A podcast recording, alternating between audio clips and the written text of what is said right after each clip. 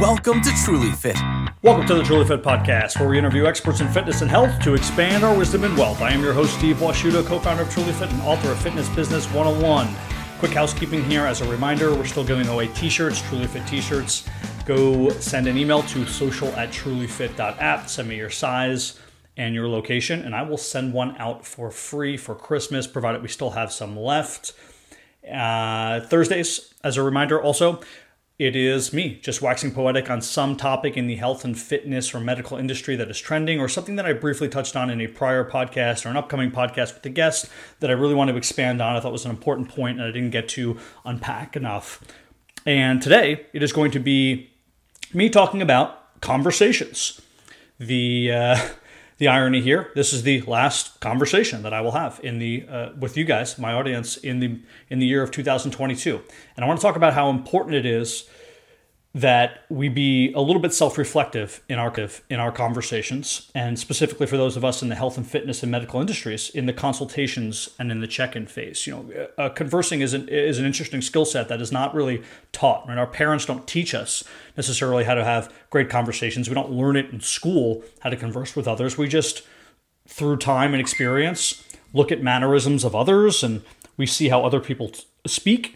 And we develop our own, I guess you would say, nuances to our abilities to host and hold these conversations. And some of us are better than others at it. And it's really just like anything else, a skill set that one can work at, provided they're self-reflective of their conversational skills. And I have a degree in public relations, which is creating and maintaining relations between an organization and its constituents through strategic two-way communication. So part of that is learning how to communicate with people, and learning how to communicate with people who are on sometimes the opposite end of the spectrum, right? Sometimes people who understand the topic and people who don't understand the topic, and those are two different ways to converse. But I want to specifically hone in here on consultations and what I call the check-in or the update phase with our clients in the fitness and health and even medical industries. And you know, the consultation, for anyone who is maybe new to personal training, doesn't understand that. Typically, before you train with a client for the first time, they should be coming to you for a sit-down conversation.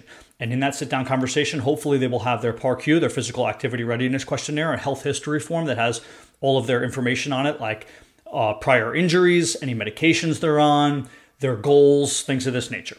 And it's very important, I talked about this with Daniel DeBrock, that we don't just get that piece of paper and think that we can start training. People are not going to write down the same things that they would say. So let me expand on that a bit. You can write down a question like I have.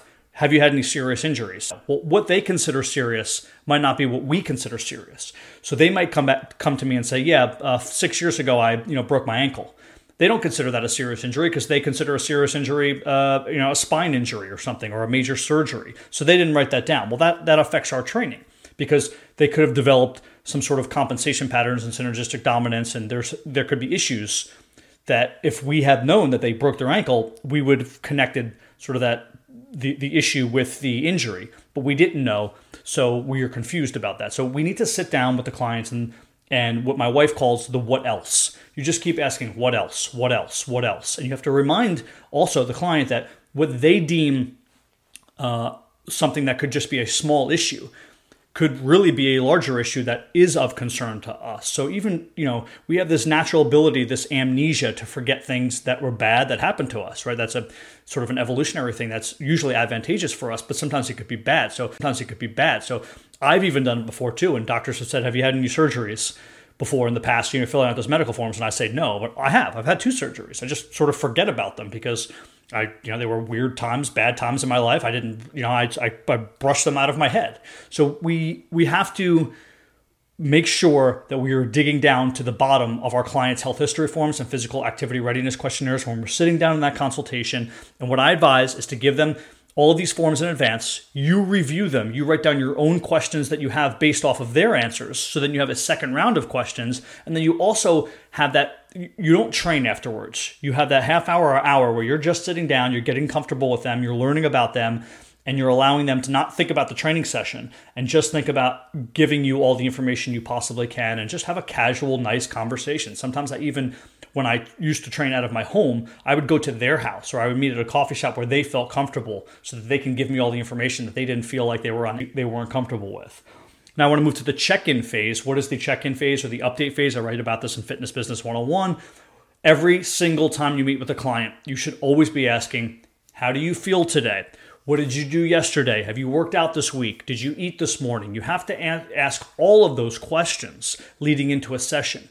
And that's why some of you know that I don't necessarily agree with the National Academy of Sports Medicine's OPT model. I agree with 99.9% of the things that they do and say. I just don't think that there is one answer to everything. If someone gives you some utopian solution, typically you should be running away because there is none. And in this case, we need to digest the information that our clients give us on that update phase and then adjust accordingly. If they come in and we had a particular plan for them and they come in and say, hey, yesterday I went running with my wife and I think I tweaked my ankle a little bit. And, I know we were supposed to do, X, Y, and Z kind of leg centric exercises today, but now you're not going to be able to, right? The client's trying to tell you like, hey, listen, I'm worried about my ankle and you should be worried about their ankle too. So now you have to, kind of pivot. And that's fine, because if you have the right skill set and if you have the right mindset and approach where you're not so, dyed in the wool, I have to follow this model, I have to have all of these exercises written out, and you just have a more generalized, principled approach where you have principles. Okay, we want to work in any given week or month, push, pull, hinge, rotate, squat, lunge, plank. I want to make sure that we're moving through all three planes of motion. I want to make sure we're focused on overall health and wellness, provided your client doesn't have a very specific goal, like he's a bodybuilder or something, right? Then you're not worried. Then you'll say, okay, well, we probably can't do these leg exercises, but you know what? We haven't worked out in a week and we didn't do push or pull or plank, so we're just going to focus on some push, pull, plank type exercises, and no big deal. So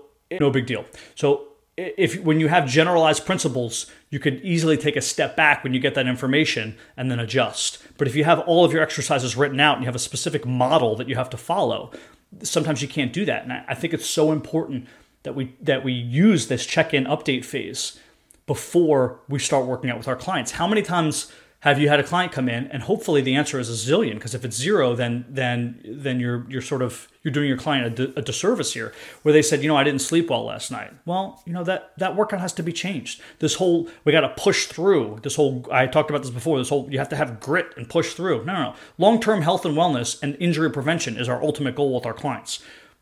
Okay, so if we're always pushing through, we're going to have a higher chance that we're going to be injuring our clients. We have to avoid that. And how we avoid that is we get that check-in update phase, see how they're feeling, see how they're doing, and then we adjust our program accordingly to fit them, to fit what's going on with them. If they did the night before because they have a toddler and they were up all night, we're going to have to adjust. Maybe you do something that they like. That's why it's always good on your health history forms, your PAR-Q forms, those sort of intake forms from your clients, that you say, what is your favorite exercises to do? What do you really enjoy? And you sort of update those. Because when I have clients come in and they didn't sleep or they're in a bad mood, we go to that. Maybe they like kickboxing. Maybe they love abs. Maybe they love cardio. Maybe they love to just use the slam ball and do different exercises with the ball. Okay, well, we're going to go to that on the day that you don't feel great, so that we're still moving around and that you're enjoying the exercise instead of it being something you're not looking forward to. So again, just to come full circle here, conversations are so important. It's not necessarily a skill set that we learn, the listening skill set, the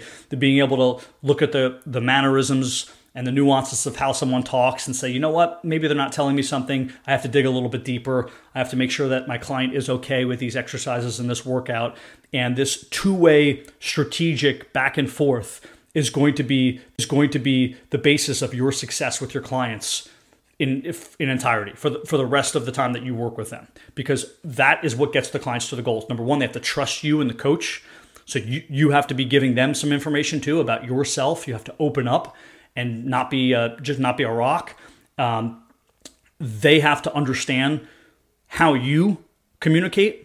You have to understand how they communicate, and you have to be able to read those subtle cues and mannerisms to adjust accordingly when your client is not up their best in any given day, because it's going to happen just like it happens to all of us. We're all just human.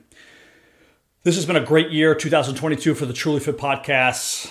Listeners are up. I've gotten a lot of emails, and it's just been fun. So I can't thank everyone enough for listening in. We have so many good podcasts on the horizon in January and February and March, but we do have some room to start recording in the spring. So if you know somebody, feel me. Again, you know, we interview experts in fitness and health to expand our wisdom and wealth. If they know something that they're a specialist in the fitness and health industry, or something in the marketing and business industry tied to fitness and health, they can send me a message at social@trulyfit.app, and we can try to make it work. Thanks again, guys. Have a great New Year's, and see you in 2023. Thanks for joining us on the Truly Fit podcast. Please subscribe, rate, and review on your listening platform, and feel free to email us. We'd love to hear from you. social@trulyfit.app. Thanks again.